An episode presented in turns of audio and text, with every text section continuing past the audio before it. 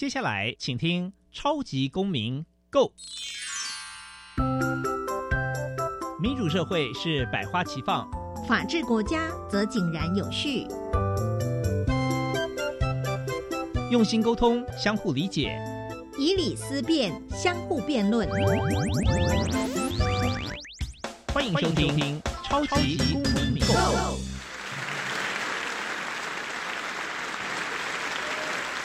各位听众朋友们，大家好，欢迎再次收听《超级公民购》。《超级公民购》受教育部所委托，由国立教育广播电台以及财团法人民间公民与法治教育基金会联合制播。我是节目的主持人苏格格苏明祥。民间公民与法治教育基金会是以民主基础系列以及公民行动方案系列两大出版品为中心，期待下一代有能力积极参与并关心民主社会的运作。此外呢，本基金会持续关注教育现场的辅导管教议题，目前出版了《老师你也可以这样做》以及《老师我有话要说》这两本书，针对校园中常见的辅导管教议题，提供法律及教育的观点。此外呢，本基金会不定时的举办教师研习以及工作坊，每年固定举办全国公民行动方案竞赛，期待与社会各界合作，推广人权法治教育。接下来进入小小公民庭看厅。小小公民停看听，在这个单元，我们将会带给大家有趣而且实用的公民法治小知识哦。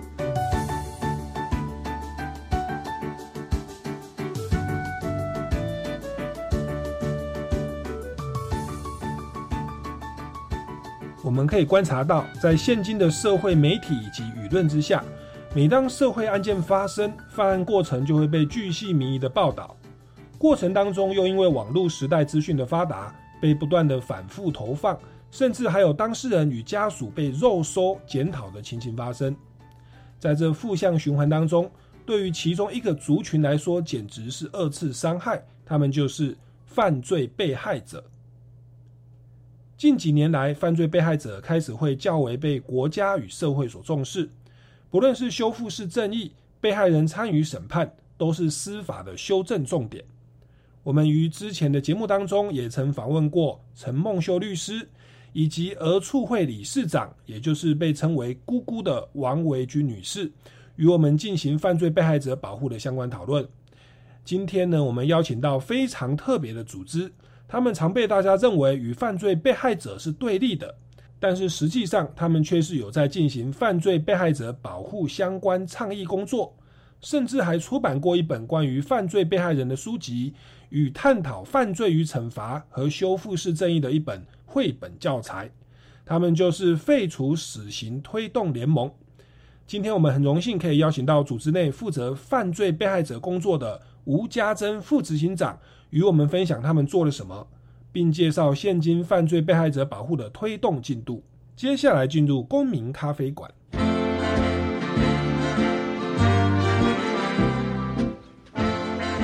公民咖啡馆，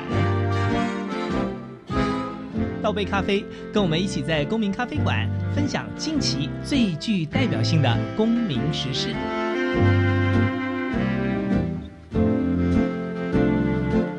各位听众朋友们，大家好，欢迎再次收听超级公民购。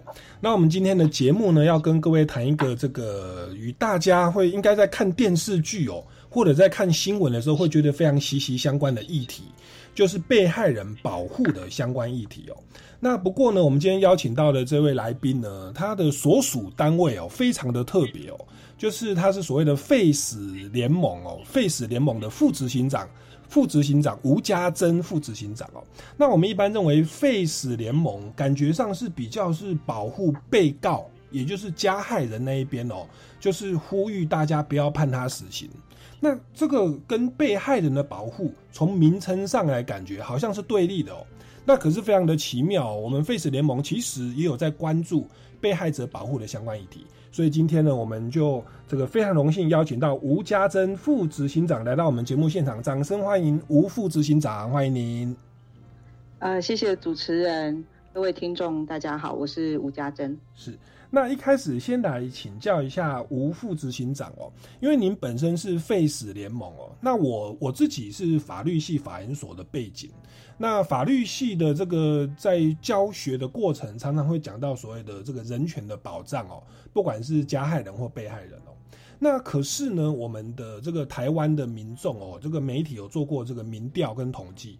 大概哦，长期以来哦，百分之七十的人哦是主张应该要维持死刑的哦，所以一开始我是不是先请教一下吴家珍副执行长哦，废死联盟为什么要站出来哦，顶着这个这个可能人家会有一些质疑或一些批评的声音哦，为什么你们认为废除死刑在台湾是这么重要的，甚至因此成立这个联盟，是不是先来跟听众朋友来介绍一下？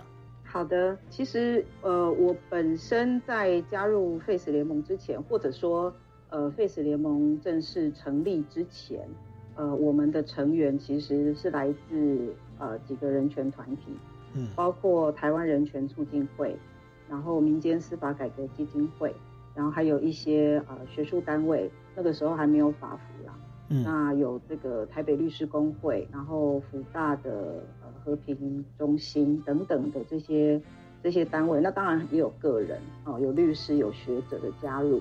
那当时呃，Face 联盟为什么会成立？主要是从呃救援冤案开始。嗯，哦，那个时候的契机是呃徐自强案。是。那大家认为说，哎，我们就是一直在救援冤案，这个死刑冤案，但是。呃，国家法务部长他只要一签字，这个人可能很快几天之内就会被执行死刑。是。那我们在眼看就是来不及一个一个这样子救，那后来当然大家就会讨论说，其实死刑这个制度它的存在是不是有问题的？嗯那从这个角度才逐渐的大家形成一股力量，然后决定说这几个团体，然后还有一些个人。呃，一起来成立一个组织，是一个跨组跨单位的组织。那针对一个目标，就是希望台湾可以废除死刑，最终的目标是这个啦。是，嗯，但是也不是说呃，就是一直在那边喊口号说不要死刑，不要死刑而已。嗯，而是我觉得我们的参与是因为看到很多。呃，司法制度里头，它有可能会产生的问题，嗯哼，当然包括刚才讲的这个冤案的状况，嗯，然后呃，也看到说，哎，其实呃，死刑它可能会是国家的一个工具，嗯啊，那大家可能也知道，台湾过去有这个白色恐怖时期，嗯，然后威权政府体制底下，呃，对于政府有意见的人，其实是很容易被套上这个。就是各种的罪名，然后就判处死刑。所以，呃，废除死刑的理由其实爸爸款，很多人可能有不同的理由。那像呃，主持人可能本身是学法律的，就可以从这个法学的角度来谈呃司法制度、谈死刑的问题。那有的人是从宗教的角度，那我不是，我不是，我都不是，我都不是从背那个呃法律背景，也不是，也没有宗教背景。那我比较是因为从呃看到实际的很多的个案，包括当然包括那个冤案，然后包括自己呃就是因为不是法律人，所以看到司法早期司法体制里头有很多的问题，嗯，才会觉得说，哎，死刑其实是一个还蛮可怕的一个制度。嗯，其实不管司法改革或司法制度如何去去变革或更新哦。毕竟人是不完全的啦，人他一定是有一些盲点，大家不管是文化背景或者是判断事情受到自己的社会经验所限制，所以我们基本上一般的民众还是可以去理解，人类不是百分之百正确。好，那如果人类不是百分之百正确的话，那么法官就不可能百分之百正确，司法制度也不可能百分之百正确。好，那那如果说我们国家有这样的一个刑罚，它是不可逆性的。就是人死不能复生嘛。今天我们假设判了有期徒刑、无期徒刑，哎，发现冤案，那可以就是让他释放哦，在国家赔偿。可是死亡的话哦，这个生命是人死不能复生的，就会使得冤案或者说司法制度的呃疏失或误判的时候是难以恢复原状的。那其实这也是我们一般认为说，哎，死刑它应该要这个要废废止的原因呐，至少有一个修复的机会哦。好，那这个是是哎，请说。嗯，没错，我要同意那个主持人的说法。是，那当然说，另外还有政治上的我们的一些历史的因素哦。如果让这个死刑存在，它会变成很可怕的政治斗争的工具，打压异己的工具哦。那当然是这个也也值得我们去醒思了哈。那那当然说，我们台湾的民众还是 百分之七十认为要维持死刑哦。这个等于是以以达到一种。呃，成就是威吓哦，一般人不要去犯罪，威吓犯罪人不要去去犯罪了。那当然，这各各说各话。但是我相信实行的废止有它的一个立论的基础哦。好，那我们继续回到我们今天的主题。其实今天我们要谈的是被害者的保护，好，被害人的保护。那死废死联盟刚刚听起来就是比较站在加害人那一边嘛，哦，就是不要 造成这个加害人，也就是在司法上我们叫做被告。哦，被判死的时候不能复生嘛？哦，那感觉是在捍卫被告人权的加害人人权的。那我们就蛮好奇的，哎，废死联盟居然还有这一块哦，是保护被害者的。那老实说，我刚刚在看反纲的时候，我我那个提到说，哎，废死联盟这个我们是不是反纲有写错？废死联盟怎么会保护被害人？哎，可是仔细看没有错，我们废死联盟长期在关注被害者的保护。那这个部分是不是也跟我们听众朋友来介绍一下啊？诶，怎么 Face 联盟也会保障到被害人这一块？它的原因是为什么呢？好的，呃，其实对，的确外界会把这个被告的人权跟被害人的人权，嗯，好像对立起来啊。那这个逻辑，呃，我我们是完全可以理解，因为我们也是生活在这个社会里头的人嘛。好，我们头上也不会带一个那个标签，说我们是 Face 联盟的，所以不要来杀害我啊，或者是怎么样啊。所以整体的社会安全对每一个人来说都是重要的。嗯。那如果说我们从被告的人权来看的话，如果是站在被告的人权，那被告他面对的是什么？他面对的是整个国家的司法体制，嗯，整个国家的就是司法起诉。那所以为什么呃，不管是我们的这个法律，或者是国际上的一些人权公约，他都会特别提醒政府说，哎，你要注意哦，这个被告的人权是有一些基本的原则，你必须要遵守的。你不能为了，例如说，你不能为了要破案，啊，所以就。呃，有没有证据都无所谓，然后刑求逼供也无所谓。嗯，那所以这个是被告的人权，在这个司法制度底下的人权。那为什么大家会有这个迷思，觉得说，哎，我好像捍卫被告的人权，就是在跟被害人作对？那我觉得，我为什么说它是一个迷思？因为我们想想看哈，现在台湾是还有死刑的。嗯，那如果说。呃，我们认为保护这个被害人跟死刑的存废是两个互斥的事情，就是说废除死刑跟保护被害人是相排斥的事情的话，那换句话说，意思是说现在台湾还有死刑，那我们的被害人保护是不是就是做好了，没问题了呢？嗯，所以从这个角度来看。对，从这个角度来看，你就会发现说，其实没有啊，我们的被害人保护还有很多可以进步的地方。是。那从，所以我为什么要从这边来讲，就是让大家呃理解到说，其实被告的人权跟被害人保护跟被害人的权利，它不是对立的。OK。它不是对立的，它都是可以从呃人权的角度来看。是。那么另外一个角度是说。每一个人，每一个生活在这个目前呃中华民国的这个司法制度底下的每一个我们，我们都有可能面对到司法，我们都有可能变成被告。嗯，当然就是有时候可能是民事，有时候可能是刑事啊，有时候可能是一些嗯，例如说车祸案件也好，这个大家应该也日常生活都会遇到的。嗯，那有时候我们会变成被害人，那为什么会？变成被害人，那就是因为有犯罪事件。嗯，好，那所以，呃，谁会变成被告，谁会变成被害人，这个不是天生就注定好的事情啊。至少我不是相信这种命定论。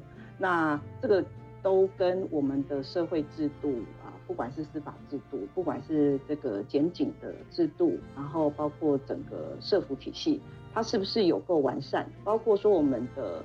呃，经济是不是大家都可以安居乐业？哎，如果大家都安居乐业，吃得饱，穿得暖，其实犯罪率是会降低的。嗯哼，哦，我不敢说，呃，一个是一个社会人与人接触的这种社会是没有犯罪，要降到没有犯罪，那个几乎是不可能。每天大大小小的纷争哈，大家可能都都都生活在这其中，也会理解。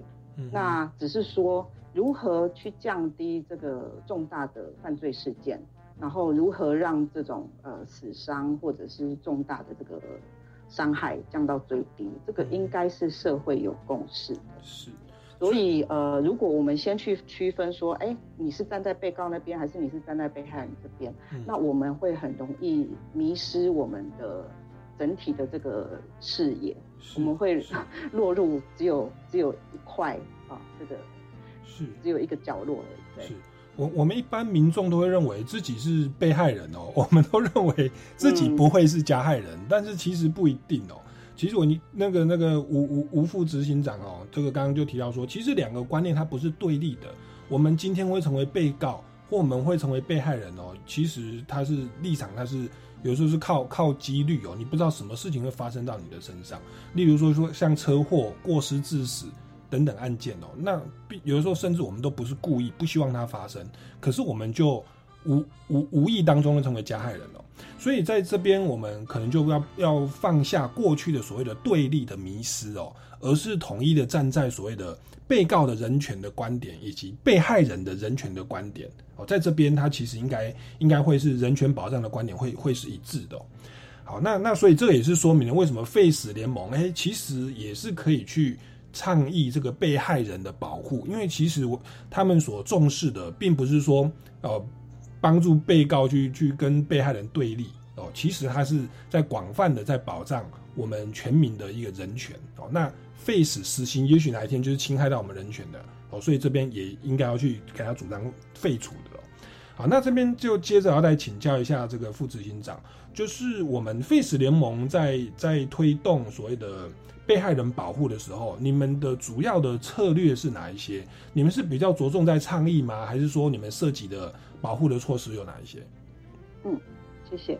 呃，我们因为我们叫做废除死刑推动联盟，是啊，所以我们要去跳进去做犯罪被害人保护，这是名不正言不顺。除非我们换个名字啊，改变我们的工作宗旨跟我们的目标。那所以呃，我们能做的事情。呃，就是把这个议题，把这个犯罪被害人权利的这个议题，嗯，尽量的让社会大众了解、知道，嗯，然后也从制度面、法制面去呃检视说，哎，到底有没有哪一些地方我们是可以再进步的、再改进的，嗯，那我们基本上也没有那个专业，就是我们也不是心理师，也不是社工。然后也没有庞大的资金可以去提供犯罪被害人的这个呃补偿金或者是一些呃福利的津贴，所以在我们的角度来看，我们呃为自己的定位是呃做这个犯罪被害人权利的倡议，然后我们也很努力的提供一些呃可能我们看到的资讯，然后提供给。台湾国内的犯罪被害人的组织或个人，或者是甚至立法委员，让他们知道说，哎，其实国外已经呃犯罪被害人保护的制度已经走到哪里了。所以其呃我们在 Face 联盟其实是二零零三年成立的，那我们在二零零四年，等于是我们成立的第二年，我们就接触到了美国的一个谋杀被害者家属人权促进会。那这个促进会它非常的特别，是他们的成员都是犯罪被害人或者是犯罪被害人的家属，嗯，但是呢，他们同时又反对死刑。哦，那我们接触到他们之后，也真的是开了我们的眼界，因为过去我们都会觉得，呃，死刑跟犯罪被害人就是绑在一起的，就是犯罪被害人就是一定要死刑。嗯。但我们接触到这个团体之后，发现说，哎，啊不是这样子哎，因为他们的诉求是，他们也体认到死刑是一个呃不好的这个司法制度，然后是国家常常会用被害人的名义说啊，因为被害人想要死刑，所以我们就来执行这个被告死刑。嗯，那他们不希望变成好像帮国家的这个政策背书的一群被害人，是，所以他们就是呃很努力的在倡议，就是以他们被害人家属的身份在倡议废除死刑。嗯哼，嗯哼。是，所以确实哦，他们这个你说美国的他们这被害人的保护跟这个死刑哦，废除死刑，它不是画上等号的。那这种理念其实就跟我们废死联盟哎，同时也在倡议被害人的保护，其实是同样的一个宗旨哦。其实立场就是被告与被害人不是对立的哦，其实应该要共同的站在维护人权的角色，包含被告跟被害人哦，这样才是全民之福哦。那当然说，我们知道说，这个废死联盟为了这个倡议被害人的保护哦，也有一些相关的一些书籍哦，犯罪被害人的书籍哦，像是这个之前有一本书叫做《隐形的呐喊》，对不对？它里面就提到了所谓的哦，也跟这个电视剧哦，这个我们与恶的距离这个里面的修复式正义啊，哦，这个。司法审判稍微有一些关联哦，那这个部分其实也蛮多可以聊的。我们先进一段音乐，待会再回来节目现场来请教吴家珍副执行长。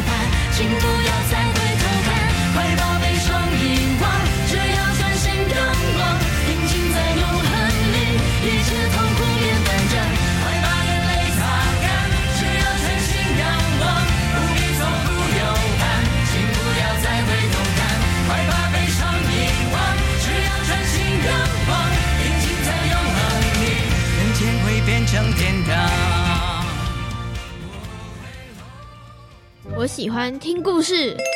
我喜欢听小朋友聊天。小朋友，你喜欢什么呢？小小宇宙探险号节目调查小朋友的大喜好，用声音陪伴小朋友想象翱翔。周一到周三晚上九点半，小小宇宙探险号是童年的好朋友。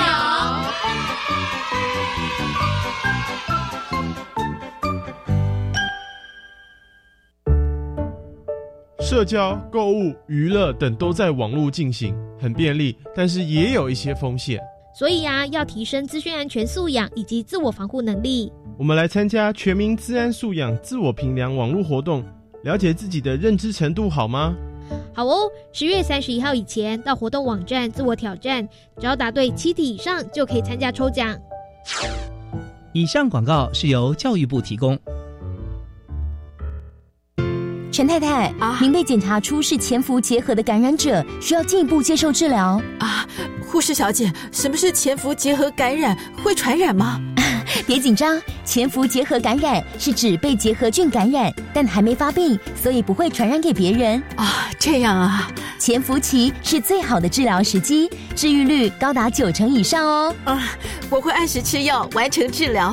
以上广告由卫生福利部疾病管制署提供。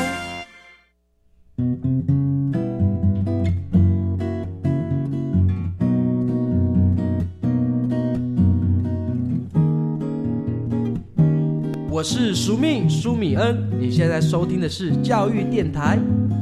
我朋友买就爱教育电台。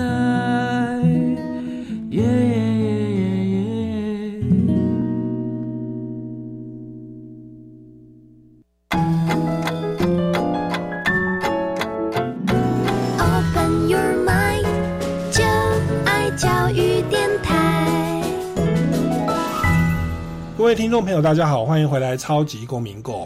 那今天我们节目呢，非常荣幸邀请到废死联盟的副执行长哦，吴家珍副执行长。那他刚刚在第一段节目跟我们聊到说，废死联盟他的一开始的宗旨当然是主张废除死刑，但是不代表他们就忽视被害人的保护哦，因为这个被告跟被害人之间往往并不是对立的哦，而是应该要站在一个维护人权的角度，然后两者来。兼顾哦，那这个刚刚有提到说，这个 Face 联盟在倡议被害者的保护也是不遗余力哦，有出了一本这个犯罪被害人的书籍，来探讨这个犯罪跟修复式正义的这个成，哎，出了一本绘本的教材哦，是不是就是《隐形的呐喊》这一本书呢？是不是跟我们听众朋友来介绍一下？好，呃，《银行的呐喊》这一本书其实是一本专书，那。呃，我们那个时候访问了七位呃犯罪被害人的家属，嗯，然后也访问了另外三位是加害人的亲友、家属或者是朋友，嗯，然后在这个书里头，我们也介绍了台湾目前的犯罪被害人保护的制度，嗯，然后介绍了国外的例子，例如说德国，他们有一个民间团体非常。呃，组织非常庞大的民间团体啊，叫白环，那他专门在做犯罪被害人的保护工作。嗯，然后也介绍了美国的这个犯罪被害人的组织，然后最后面有附录了呃一些犯罪被害保护跟支持的资源。所以这个《隐形的呐喊》这本书其实算是我们的一个尝试，就是呃，因为常常我们看媒体就会看到，哎，好像。支持死刑的犯罪被害人，通常都会是呃，媒体很爱就是把这两者连在一起。对。那我们就一直在问我们自己说，难道真的被害人都只要死刑吗？因为我们可以理解，实物上犯罪被害人他需要的可能远远超过一个死刑判决。嗯哼。因为呃，亲友已经受害，那么家属要面对的是什么？未来更长的生活要过，嗯，那家里可能有小的，有老的，那或者是说有重伤的，那你怎么去让自己可以面对未来的人生？嗯哼，哦，那所以我们就体认到说，其实，呃，被害者他要的可能不仅仅是只有死刑，嗯，当然，如果被害者家属他要求死刑，这个我们也是尊重，因为我们可以理解这个是人之，不能说人之常情，就是说这种，呃，悲。痛的心情每个人生我生而为人，我们看到犯罪事件总是会会觉得很同情、很难过啊。那所以我们不会去苛责说，哎，被害者家属要求死刑，但是我们希望社会大众可以更知道说，其实犯罪被害者有爸爸款，有很多种样貌，那他的需求可能也不是只有很单一的需求而已。那所以为什么我们会呃，就是去做了这个访谈？然后另外呃，主持人刚刚提到的那个绘本教材，那个比较是我们跟呃一群老师，就是在呃教学现场的老师一起讨论出来的。我们用一个呃校园里面可能会发生的一个案例，哦，就是呃有一只流浪狗，它咬死了呃学校里面某个班级养的兔子。嗯哼。然后我们借由这个故事去带小朋友讨论。犯错跟惩罚之间的关系是，然后什么样的惩罚是适当的惩罚，什么样的惩罚或者是什么样的处置可以避免类似的事情再发生？哦，那这也是为什么刚才呃主持人提到说，哎，这个可能跟修复式司法、修复式争议有点关系。的确，它会有一点点相关。是是，那这个校园的绘本，它的书名叫什么？如果说我们学校或者一般民众要去购买的话。呃，书名叫做《妞妞闯祸了》，哦，非常可爱的名字。对，妞妞闯祸了。OK，对，那里面就谈到了说他犯错跟惩罚，OK，就带出了所谓的修复式正义的问题啦。哦，那当然说修复式正义其实也就跟您刚刚所说的那个隐形的呐喊，那个七位被害人哦，当然有一部分人可能是很生气哦，希望说对加害人实施死刑，OK，他会觉得得到了正义哦。可是，其实如果再去看接下来的问题，如果他的被害人的亲友死掉了，那他们接下来假设假设往往生的是爸爸，那家里的经济就产生了问题，小孩子要就学要生活，哦要缴房贷，那这个东西也许是呃被害人的这个赔偿或填补这边，他他其实是更在乎的啦哦。那这边可能就会牵涉到所谓的修复式正义的问题哦。那修复式正义其实也是这些年来，特别是之前透过电视剧哦，这个台湾的民众慢慢来认识到这个名词。那是不是再请教一下吴副执行长来跟我们介绍一下什么是修复式正义？那它是在适用上有没有一些限制啦，或有没有一些优点？嗯哼，修复式正义或者是修复式司法，它其实是从例如说加拿大。呃，纽西兰、澳洲这些呃有原住民族的国家，嗯，它开开开始慢慢发展出来的。那它其实有一点类似，呃，其实台湾的原住民部落也有类似的这种解决纷争的一个方式，就说 A 伤害了 B 啊，我们就这个开一个长老会议或者是部落会议，把 A 跟 B，然后以及 A 跟 B 的家家属啊，受到影响的人都找来，做做成一圈。哦，那做成一圈干嘛？不是打，不是打架，而是说 受害的 B 啊，或者是他的家属，他就可以告诉 A 说：“哎，我想知道为什么你这么做啊？那你给我们带来的伤害是什么啊？那你伤害的这个人他是一个什么样的人啊？我们希望可以让你了解到他是什么样的人，他的重要性是什么。那么 A 伤害人的这个 A，他也可以去告诉 B 这一方说：哎。”呃，我当时是为什么这样子做？哎，他可能有什么原因啊？不是说他讲出来，呃，这个原因就就是一定要被理解，或者是一定要被原谅。嗯，所以修复式正义它的基础并不是呃减刑，也不是说我我我一定要原谅，而是说在一个犯罪事件，它破坏了整个社会的平衡，嗯，啊，它造成了很大的伤害。据我们的了解，很多被害者。被害者家属，他们其实不见得都在犯罪现场。嗯，那他们想要知道什么？他们想要知道真相，到底发生什么事，以及为什么？哎，为什么你要伤害我的家人？这个中间的这个原因到底是什么？为了钱吗？为了财吗？还是不小心的？还是是什么原因？啊？那我觉得，呃，这个修复式司法。它可以提供双方加害跟被害双方一个互相理解跟对话的机会。嗯，那这个理解跟对话并并没有一定说，哎，我最后对话完我一定要原谅你，没有哦。哦，这个原谅都是很个人的事情，有的人可能要花很多时间、很长时间哦，才能慢慢去释怀。那有的人可能他原一辈子都无法原谅。那我觉得这个都是要被尊重的。是是，所以这个原住民他们不管是各国啦，包含台湾自己哦，这个原住民都有这个所谓的修复式正义的文化哦。那这个文化也透过电视剧，那也透过我们的这个刑事诉讼制度的修法，好像也慢慢的。落实到我们的司法制度当中。就您的观察，我们台湾目前的司法哦，在修复式正义上，您觉得它落实的如何，成效如何？还是你觉得还有哪些需要再加强的呢？呃，我们的修复式司法，它是二零一零年左右，呃，在台湾就是由法务部开始推动，呃，这个示范，是，就是他可能在一些地方法院。然后可能委托这个有一些检察官啊，他如果有碰到案件，那他觉得这个案件可能适合，哦进行对话，那他就会建议当事人，建议这个犯罪被害人家属，然后或者是说，如果对方这个加害者他有这个意愿，哎，有的加害者他做错事之后，他其实是想要道歉的，嗯，但是如果双方这个案件马上进入司法程序，那我想那个主持人也很了解。您自己是学法律的，一进入司法程序的这个法庭的这个审理，其实双方是几乎没什么机会对话的。对，所谓对话不是那个简便双方攻防的这种对话，而是说真的好好坐下来，听听彼此的感受，了解彼此的想法。是。那所以呃，有时候是加害者这一方，他希望有一个机会可以表达他的歉意，或者是提供什么样的弥补。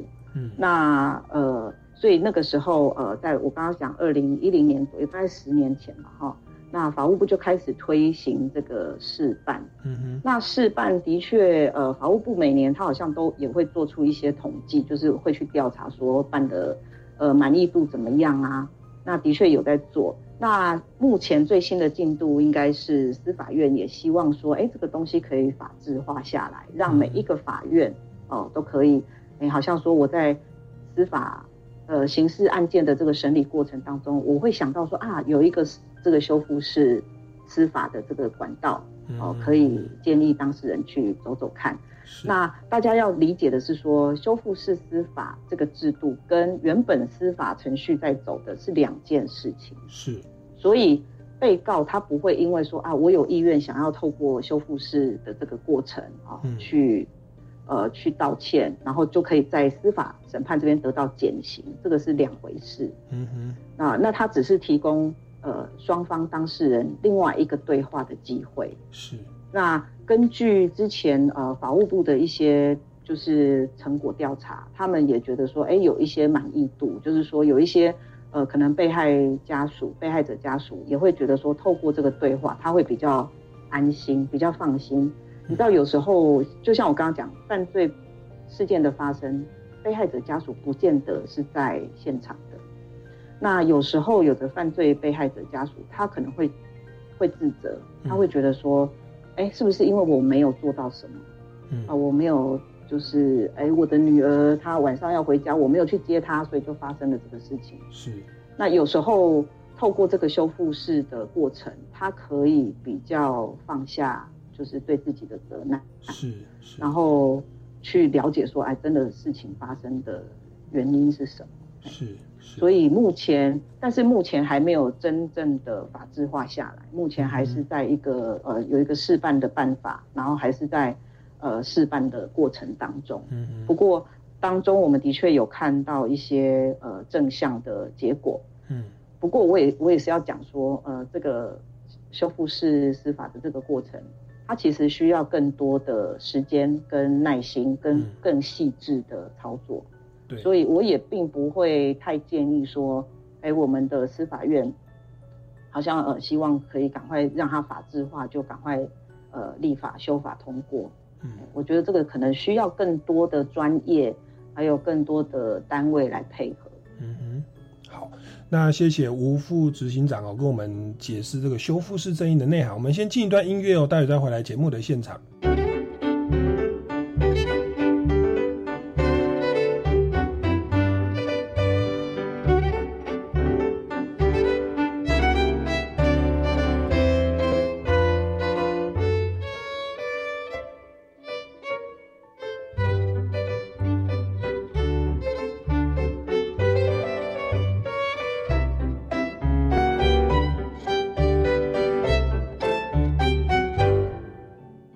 各位听众朋友们，大家好，欢迎回来《超级公民购》。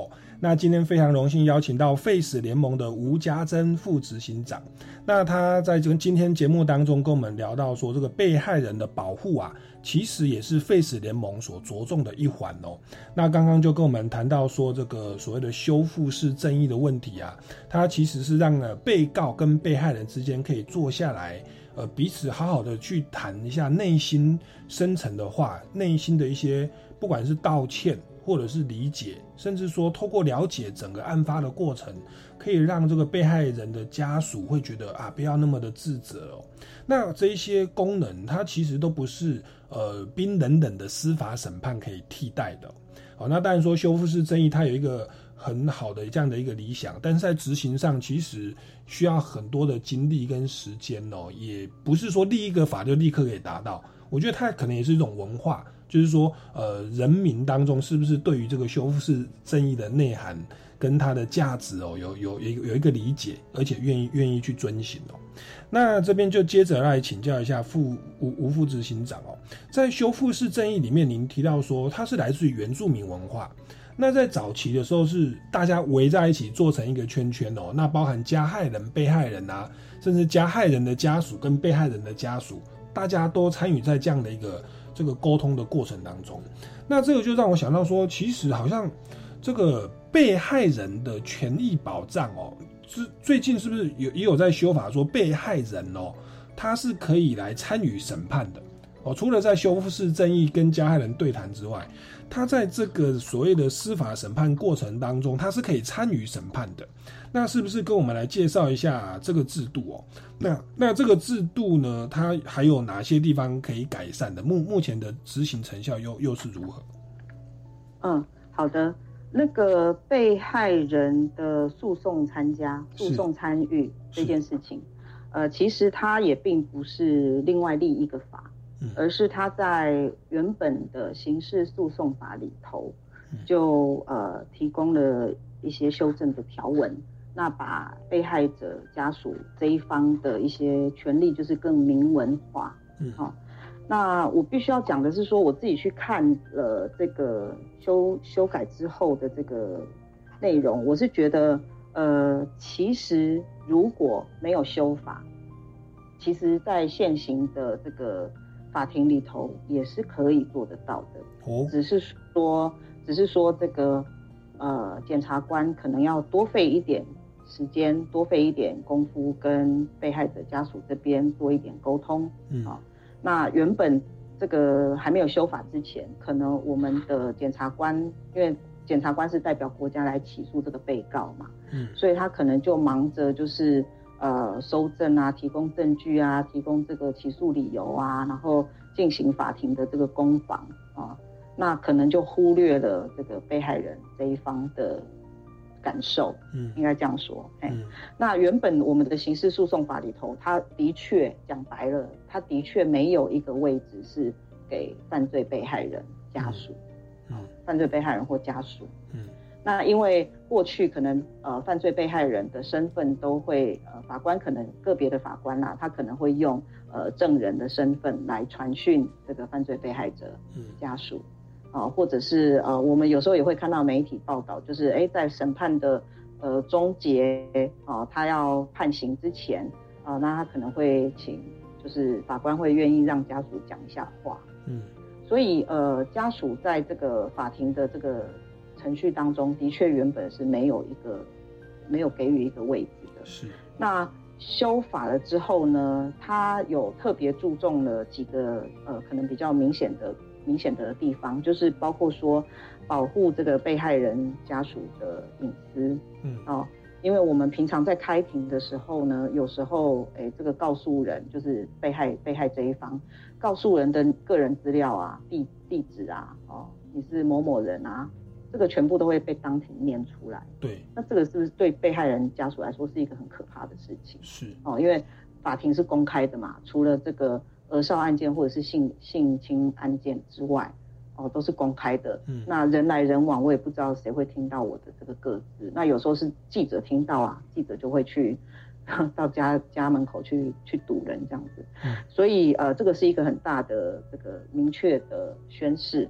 然后另外呢，呃，他们可以呃申请调查证据，他也可以针对证据呃发表意见。那当然这个前提都是法官呃要允许他哦，或者是他们可以这个被害者可以跟检察官说，哎，我想要针对某一个证据啊申请调查等等的。嗯然后呢，呃，也提到说呃可以有陪同人。嗯。哦，那在过去的话，大部分是被害者家属，他就是会自己请律师。嗯，那他们请的律师就叫做诉讼，呃，告诉代理人，就等于是代理这个家属在法庭上执行他的一些权利。是哦，那呃，现在那可能过去都是由这个律师哈，诉讼告诉代理人去帮忙看这些卷宗啦，哈，阅卷啊。那现在就是也允许家属也可以看，然后。所以，我我我自己是认为说，其实如果不修法，嗯，法官或者是检察官，或者是我们的这个告诉代理人，就是律师，他有多一点点对于被害者家属这边的理解跟呃感同身受的话，他可能其实在原本不修法的状况底下，也可以做得到刚刚的这些事情。是啊。那但是当然，现在修法就是让它更明文化，我我觉得这样也没有不好。是。那所以这个是主要的差别。那另外刚刚讲到那个陪同人，那也这个修法之后也提到说，哎，他们也可以，被害者家属这边也可以要求，例如说，哎，他可能是有身心障碍或者是原住民身份等等的这种身份，那他可以指定哦，就是有一些这个专业的协助。嗯那无论如何，他他法制化了，毕竟也还是明文的督促这些司法的法官、检察官、律师要去正视这个问题哦。那当然说，如您所说，其实在修法前，本来我们如果多一些同理心，多一些用心，其实就可以做得到的。那你也大概可以理解，我们的司法审判，它毕竟是可能大家真的很忙哦，或者说平常这方面的训练就比较少，少了一些社工的一些训练哦。所以就会让人家觉得，哎，稍微有一点冷冰冰的、硬邦邦的，哎，所以我们就给他法制化。无论如何，对于被害人的权益保障也算是一个提升啦。好，那那回到修复式正义，因为修复式正义除了被害人以及被害人家属之外，这个加害人跟加害人的家属，哎，加害人的家属这一块，我们过去也比较少去提及哦。那我我记得之前我们看新闻哦，有有有那个媒体去访问一个杀人犯的父母亲。说你对于你儿子犯下这样的杀人犯，你有什么看法？那个父母亲一个是逃之夭夭，另外一个是觉得很丢脸，不想去面对哦。那还有还有一个状况是，他就直接跟被害人的家属下跪道歉哦，认为说养不教父之过啊，哦教不严师之惰哈，认为说父母亲要好像对于这个儿子哈去犯了犯了罪，哎，父母亲就是在道义上哦也是觉得。这个非常的这个自责啦，那这边我们是不是也可以从一个角度来看待所谓的加害人的家属，他算不算也是加害人所创造的另外一个族群的被害人呢？那面对这一群人，您觉得我们的司法制度乃至社会大众应该要用怎么样的态度去看待这个加害人的家属？呃，我们。在刚才提到呃，Face 联盟出版的这本《隐形的呐喊》里面，我们也访问了三个被害者，呃，加害者的亲友。是。那的确，我们也是想要凸显，让社会大众看到说，有另外一群家属，他是他同样是这个犯罪事件的被害人。嗯。因为这个犯罪事件，他也是哎看媒体才知道哦，或者是事后才才知道，然后。他的确也会受到这个犯罪事件的影响，然后包括您刚刚提到那个被媒体追着问啊，甚至要要下跪在荧幕前下跪的这种，的确都现实生活都会发生。那对我们来说，我们认为他们也是一种犯罪被害人，是，只是在司法制度里面，他们是更没有声音，也没有身份的，也没有任何的身份的。嗯啊，大部分时候他们是根本更不敢出面的。嗯，我想这个也也很容易可以理解啦，就是说家里人呃犯了罪，然后可能伤害了另外一条生命，那他的家属可能根本就不敢让亲友或者是邻居知道我们是有关联的。嗯啊，那这个部分我觉得可以呃，刚好去年吧，去年有一部这个纪录片叫《我的儿子是是死刑犯》，嗯，他就在谈呃几个这个加害者家属、死刑犯的家属的状况。嗯，那我觉得如果说那个听众朋友有兴趣的话，也可以去找来看。我知道他好像有发了这个 DVD。是，好，好，那这个是其实我们一般的社会大众对于这个加害人的家属，其实也不要把。因为说实话，并因为有的人不是那么听父母的话，就这这个真的有有的时候，一个人他会犯罪或犯错，这个周遭的人只能劝说那，但是呢，不见得可以去影响他，所以也也许我们的的社会大众在面对这个加害人的家属的时候，也许可以把它理解为哦，他也是广义的被害人的一环哦。哦，而而不要把他们就哦，你们都都都都是一丘之貉哦，把他们全部都往死里打哦。那这个是我们也要去调整的心态哦。好，那今天其实节目也慢慢到了尾声哦。那是不是再请教一下这个吴副执行长，就是对于被害人保护哦哦，或者是这个这个所谓的废死的部分哦，或修复式正义的部分，有没有哪些呃需要来补充的，或者我们今天的内容做一个整理，好不好？好，呃，我我想针对不管是被害者、被害者家属，或者是家这个被告，啊，或者是他的家属，呃，我们的立场是说，都看到他，他是一个人，嗯，那一个人他就你知道，人生的境遇真的是很多很多种，那有时候有一些事情也不是个人可以决定的，哦，他有时候的确就会发生这些不幸的事情，那如何说？我们在制度面或者说法律上去推进之外，也要看到每一个个别的人的需求。那刚才前面讲到那个加害者家属，也不要忘记，其实有一些案件它是家内杀人的案件，所以这个家庭他同时是加害者家属，也是被害者家属。嗯哼。那更令人心疼的就是，如果说留下来的是孩子，那那个。他们要面对的，不管是标签或者是未来生活，呃，上各种压力，那个我们如果可以回归到是人哦，然后如何去尊重他，如何去针对他个别的需求提供支持的话，我觉得那个会是比较好的。那呃，被害者的保护的这一块，呃，的确需要更多的专业，然后更多的耐心跟。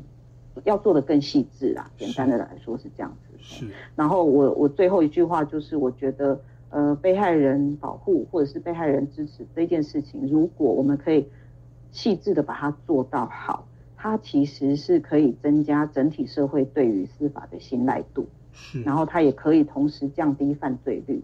怎么说呢？就是有一些被害者家属啊，他可能。就会觉得说，哎，为什么我不公平？我家里为什么遭遇到这种厄运？嗯，好，那我也就是心怀怨恨，对整个社会心怀怨恨，那这个是有可能的。然后呢，也可以降低呃一些暴力事件的重复发生，然后增加社会安全。所以，呃，为什么我在最前面讲说被害人保护的这件事情跟被告的权利？的这两件事情，它不是冲突的事情。如果这个我们都可以做得好，那其实就是整体的降低社会的危险。是是。那各位听众朋友，如果想要来了解这个犯罪被害者的历程哦，也欢迎这个可以去阅读刚刚谈到这个书籍哦，《隐形的呐喊》哦。那如果是在校园里面想要做教育的话，也可以去理解那个妞妞的什么。妞妞闯祸了哦，妞妞闯祸了，非常可爱的一个绘本哦，给大家来做参考。那今天节目非常荣幸邀请到 Face 联盟的吴家珍副执行长来到我们节目上分享。那各位听众朋友，如果对于今天节目内容有任何的问题或者是建议的话，欢迎到这个脸书的粉丝专业哦，超级公民购来留言询问。那我们超级公民购下个礼拜六下午三点零五分空中再见喽，拜拜。谢谢，拜拜。